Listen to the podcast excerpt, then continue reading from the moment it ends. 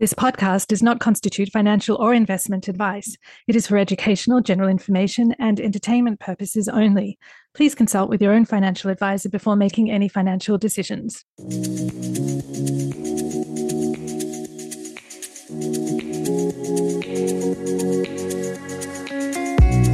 My parents raised us to be very, very responsible with money. We didn't get presents unless it was your birthday or Christmas. We always had to work for pocket money. There was never, oh, here's an allowance. There was never, here's a freebie. They were very, very intelligent, helped us appreciate the value of money.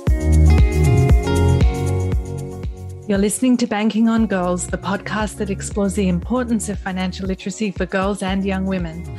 And I'm your host, Marina Batniwala. Join me on this journey to uncover insights and inspiration.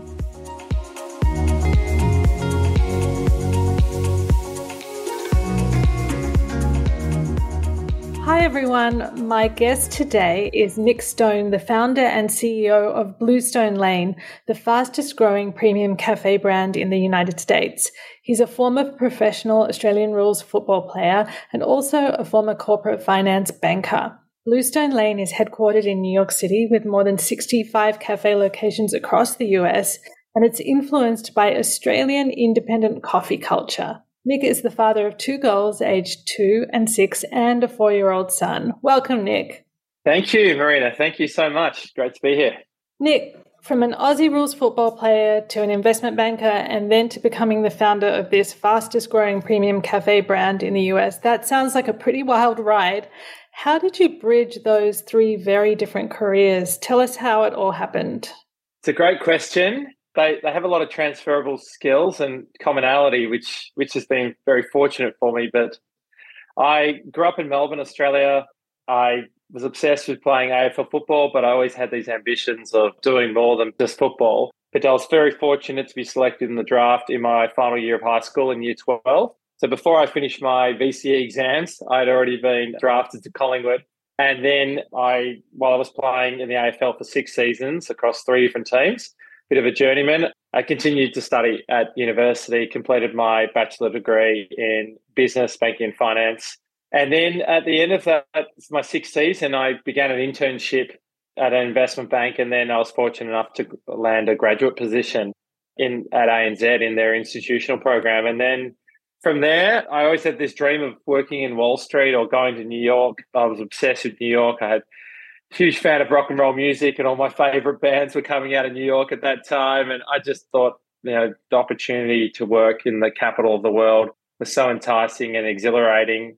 And ended up being that I chased my girlfriend who landed a job before me because of the financial crisis. And I continued studying, and that was one of the opportunities. Well, one of the pathways I found to get to New York was to continue.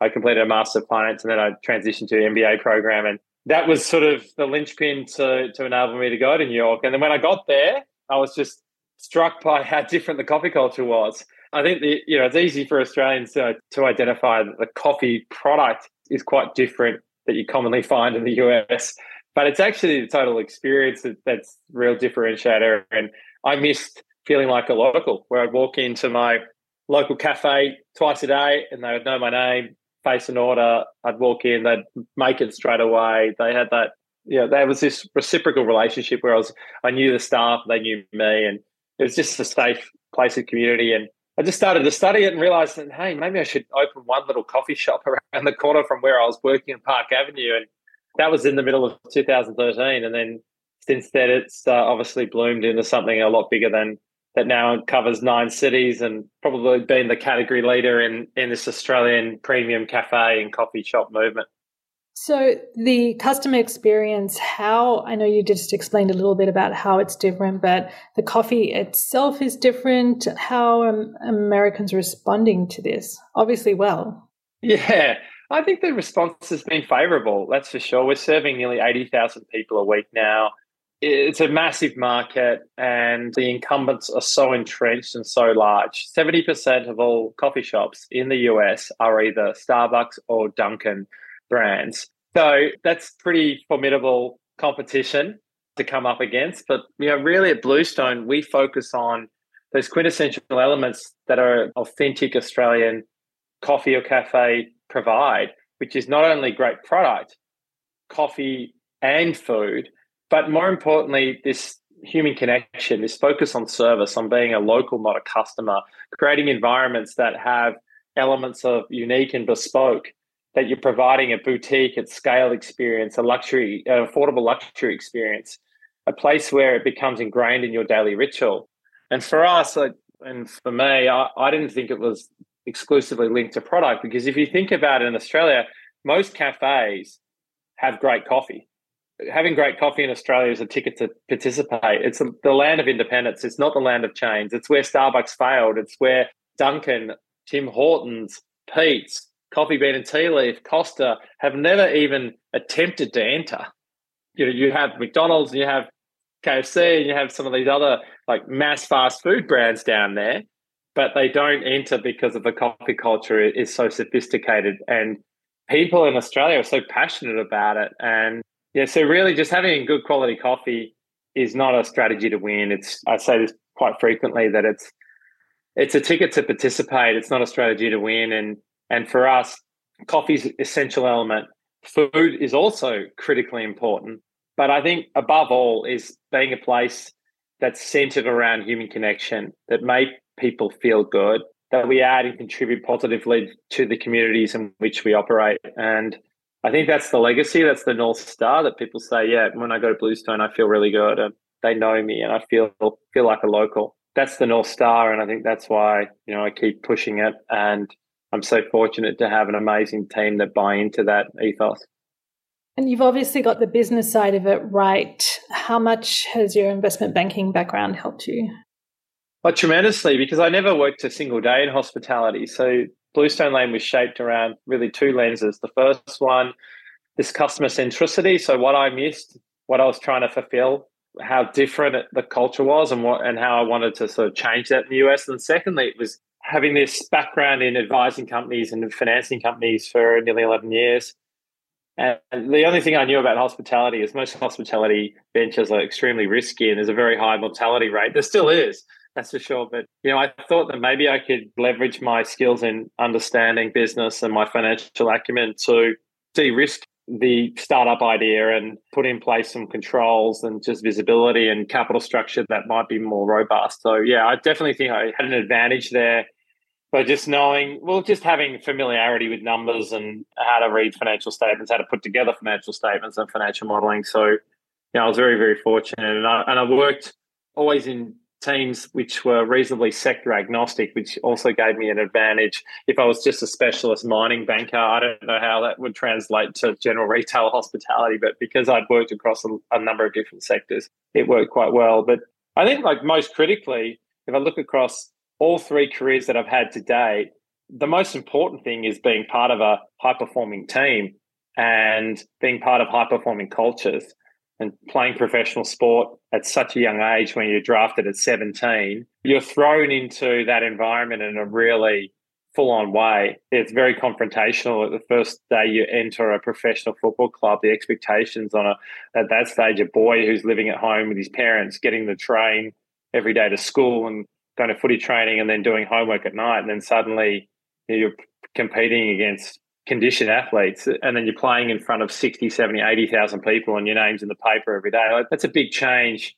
But learning how to deal with the resilience and the innovation and ingenuity it requires as an athlete you're always looking to improve against the competition or even for your spot in the team as as in that was the case for me you know i was always just trying to stay on football lists and get a spot you know, I think that that was really, really valuable and very transferable into banking, which again, investment banking is really a high performance culture. It's very much hard charging driven, our line, but it's it's certainly very, very much team based. And I absolutely love being part of teams and I love being part of teams that are improving and ultimately successful. You know, very, very much focused on process, but of course you want outputs that indicate that you're improving and you're learning and you're growing and hopefully you're having some wins. So that's they've all sort of dovetailed really nicely with Bluestone, given the positioning uh, of Bluestone as a disruptor in the more premium space, not a fast follower.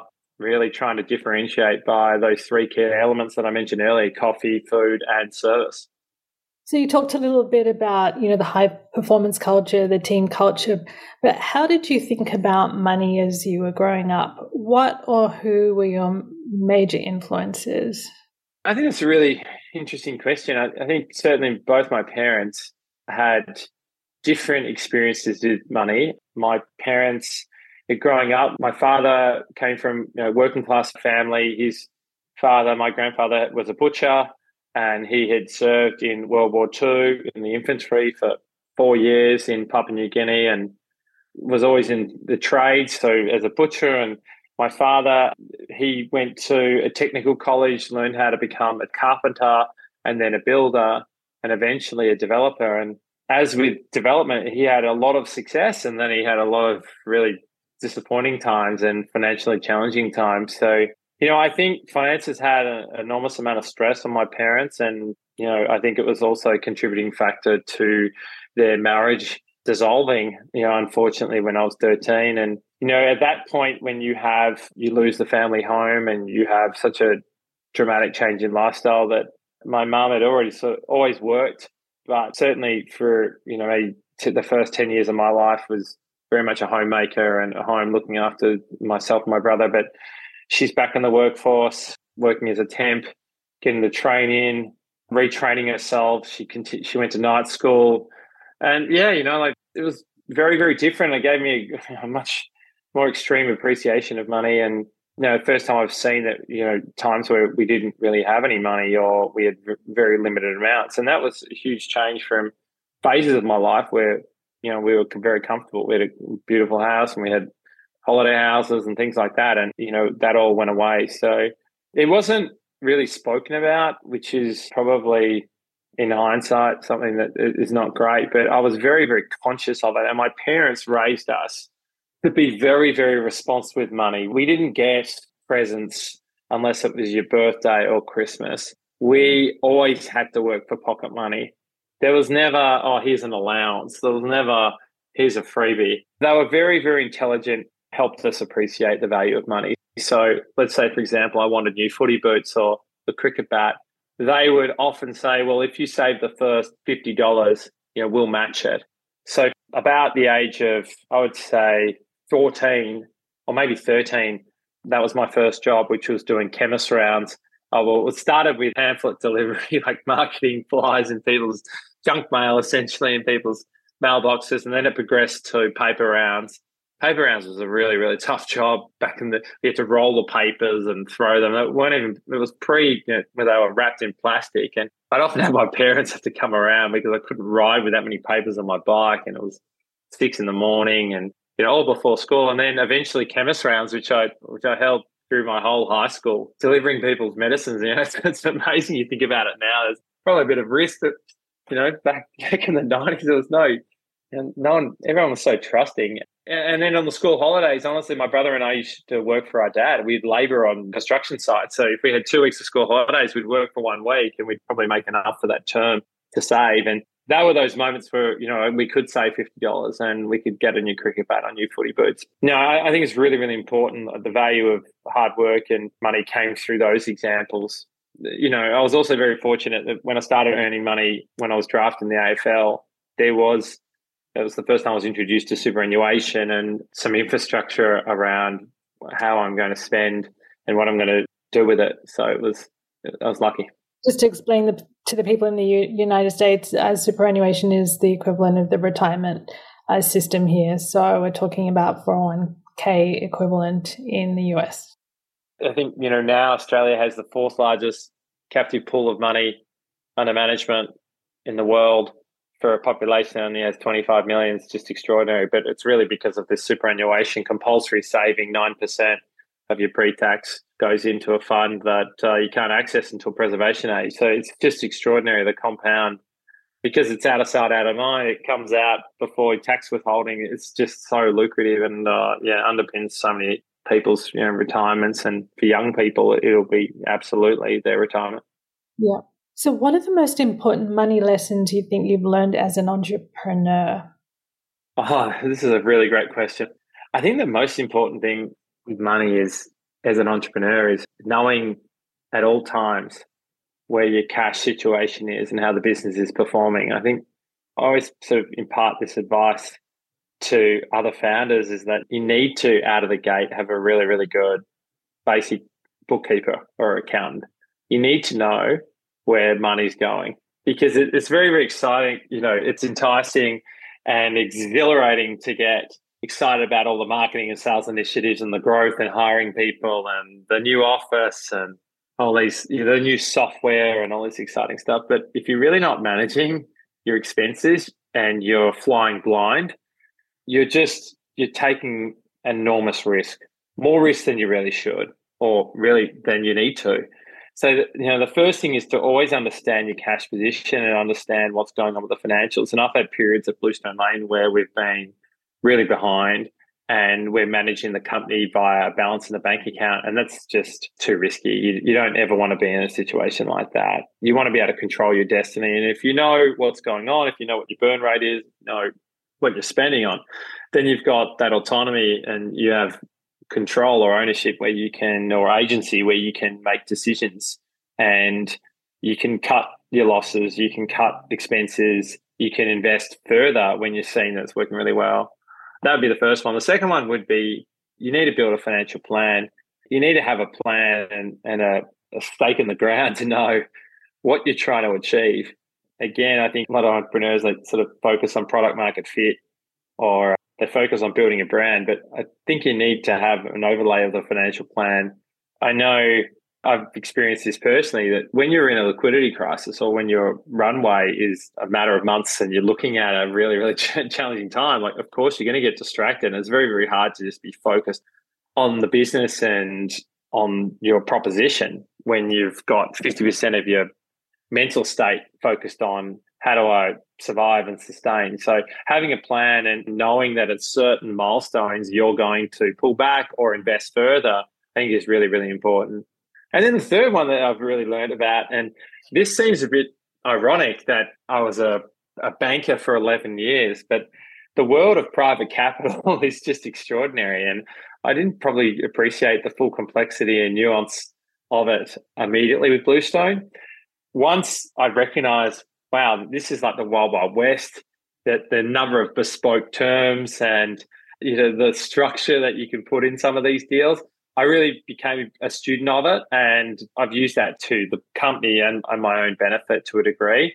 It's still constant learning because it's the art of negotiation plus, you know, this balance between structure and valuation of structure and access to capital. So that's been something that's really eye opening and you really need a lot of support because if you don't have strong financial acumen, or even if you do, the private world's just another another universe.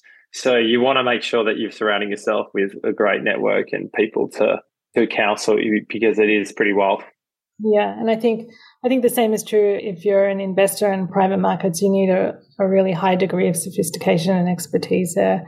But the first two major learnings you mentioned, I think really do relate to everyone because they, they sort of relate to, you know, knowing what your cash situation is and, and having a budget or a plan that can translate to everyone in everyone's everyday life. So I think those are two really great common sense sort of learnings that everyone can take away. Yeah, you know, what's interesting is, and this was a huge issue in when I was playing professional sports, is a, a lot of young people suddenly earn certainly a lot more money than their friends or even more money than their parents. And they just don't appreciate that their peak earning capacity might be when they're 25 years of age. And that's really confronting to think about that you might earn less for the rest of your life than you did in that year. But you need to put in place these goals and structures. Otherwise, money can easily just slide into frivolous things, things that are not going to structurally help you.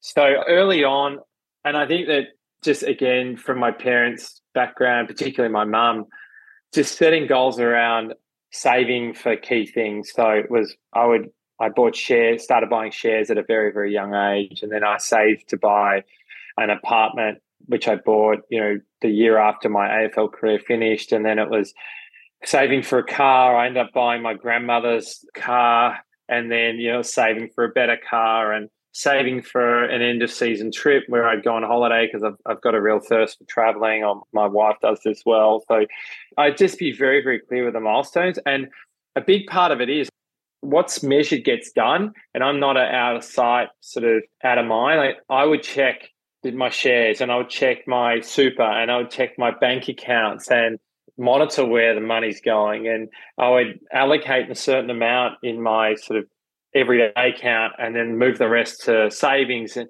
back then, I had a, you might remember back in the day when they launched sort of these saving maximizers. And they, you know, it seemed like everyone had one in Australia, and and just putting that money away because you'd get the higher rate of interest, and it was just a terrific tool to encourage you to be really conscious about what you're saving and what you're spending. And I think it just, I was very fortunate I had that environment where we'd had a comfortable life, then we had a challenging life, and just made you really, really appreciate it. And yeah, I think that most of decisions about money should be common sense. If you look at probably the greatest investor of all time, Warren Buffett, pretty much everything he says is more common sense and logical. It's not about trying to find these crazy levels of alpha you know, it's just like put it in the market, back the American ingenuity, back world growth, and the stock market should rise and you know, diversify a little bit. But you know, just if it seems too good to be true, probably is. Things like that. You know, if I don't understand it, I don't invest in it. And even if I do, if it just doesn't add up and it doesn't feel compelling to me, I pass on it. It has to be that level of confidence so whether it was crypto, NFTs, or anything, like I just I had so many people sprucing these things to me, and I'm like, yeah, I understand. I'll probably miss out now in the short run. I see how lucrative it is, but I just don't believe that it's sustainable. And you know, I think I read an article this weekend that 95% of all NFTs globally are worth zero. So you know, it's just I don't know. It seems like a Ponzi scheme, and I saw a lot of those in in banking. So yeah, I'm happy just to play the long game get rich slowly. That's probably the advice. Keep it simple. Yeah. I want to touch on something you mentioned before. You talked about the fact that money wasn't talked a lot about in your home, and I hear this so often. Now, you're raising two girls and obviously a son. It seems since I've been doing this podcast, it's particularly important for girls because one thing I've found is that girls are often taught to budget and save, whereas boys, for some reason, I don't know what, are more encouraged to build wealth and invest. So I'm just wondering, I know your girls are really young, but what sort of probably not doing a lot with them now, probably talking to them a little bit about money, but what do you think your plans and hopes are for the way you raise your girls? Well, certainly my dreams for my two girls are that they live a really independent life so that they have freedom of choice, whether it's career, values, you know, their body, their financial independence. Like that's really, really important to me. So yeah, one of the first things that we did is create bank accounts for all the kids. And that was something that I never had early on, but I know a number of my friends that did. And it's amazing, like when you have a child, like how many people sort of want to contribute. And one day when they turn 18 or 16, I'll help them get their first car. And I didn't have that. So uh, that was one of the first things I did is, is set up sort of a savings account. And a lot of my family, like, they don't know exactly what to buy the kids. So instead of, you know, just buying something that they'll probably outgrow, they actually invest in an account in which the kids can't touch it, I don't think, until they're 16 or 17 or something. So it's starting to, you know, over the next 10, 15 years, like it'll be a meaningful amount. And, you know, for me, I think that you know, education's the most important unlock in all of life. And denying someone just the opportunity to know about how budgeting and financial markets and just financial independence works, it just seems it seems very naive and, narrow minded, and that won't be the approach that we go with our kids. And you know, I think that we're very, very much focused on teaching the value of money as well. That you, know, you need to have sacrifices to get rewards. So if you we talk about going on holidays, we talk about saving for going to Australia in January, and you know whether they have a lot of control on that is limited, but we mention it, and we don't do it in a way that's sort of punishment or like you know the negative it's just making people aware that you can't just go out and have takeaway every night and you can't just you have to care for things you can't just lose your swim goggles and expect that you get another pair the next day or throw your tennis racket and get a new racket or I, this morning with my bike. You know, it's just simple things like that. So they're more aware. And then I think compounding to that is when they do finally appreciate money and they get their own, that you know suddenly they'll take more care of it and they'll appreciate that it takes a lot of hard work and it's not just given to them, they're not entitled to it. And I think that's a you know huge issue in society that people feel that they're owed it or they deserve it. Well, most things take a lot of work and you know a lot of luck and a lot of risk and a lot of effort, and that's the way we're bringing up the girls. But yeah, you know there won't be any. Know, we're not going to favour our son and think that oh he's going to be the one who's going to be running the household. No, and that's certainly not Alexandra, my wife's view. She's always been sort of, and that's been really important to her to have financial independence. So when we bought our first property together, which was apartment in New York, we weren't engaged. We weren't married, obviously. We didn't have kids. She had her 50% and I had my 50%. And that was a great way for us to actually commit together as a relationship. But, you know, having a mortgage actually brings a ton of discipline to a relationship because you both have financial obligations and you have to make the payment every month. And I think that was really, really helpful for us just to start that journey in our relationship that we're committed to buying an asset and servicing it together 50 50. So, finally, Nick, what advice do you have for parents raising girls in today's world? well, I think this day and age, it's getting harder. You know, obviously, that I grew up without social media being a meaningful part of my childhood, and now it's just ingrained in this culture. And I think that there's this obsession with connectivity, which is almost you know, disintermediating human connection. And I think that that's that's a real travesty. And I see it in our business. You know, what we really, really are focused on bringing people together, and the rates of mental health and loneliness and isolation are just so confronting. So, you know, that'd be one of the biggest things that I work with our kids, and knowing that they're safe and that we love them unconditionally, and that we're here to listen to them and counsel them, support them. But we're obviously there to challenge them. It's not just one way. Life doesn't work that way. There's going to be debate. There's going to be different conflicting views. You're going to have to at times disagree and commit, and that's that's just life, and that's the beauty of life, and it provides some of the best lessons having different perspectives. So, I think for us, it's making sure that you know we're a very very supportive environment, and that we acknowledge that the world is very different and it's dynamic, and I don't think we have the answers on how do we deal with the amount of misinformation or this digital connectivity I think that that'll be a new paradigm, especially in a 10 years' time.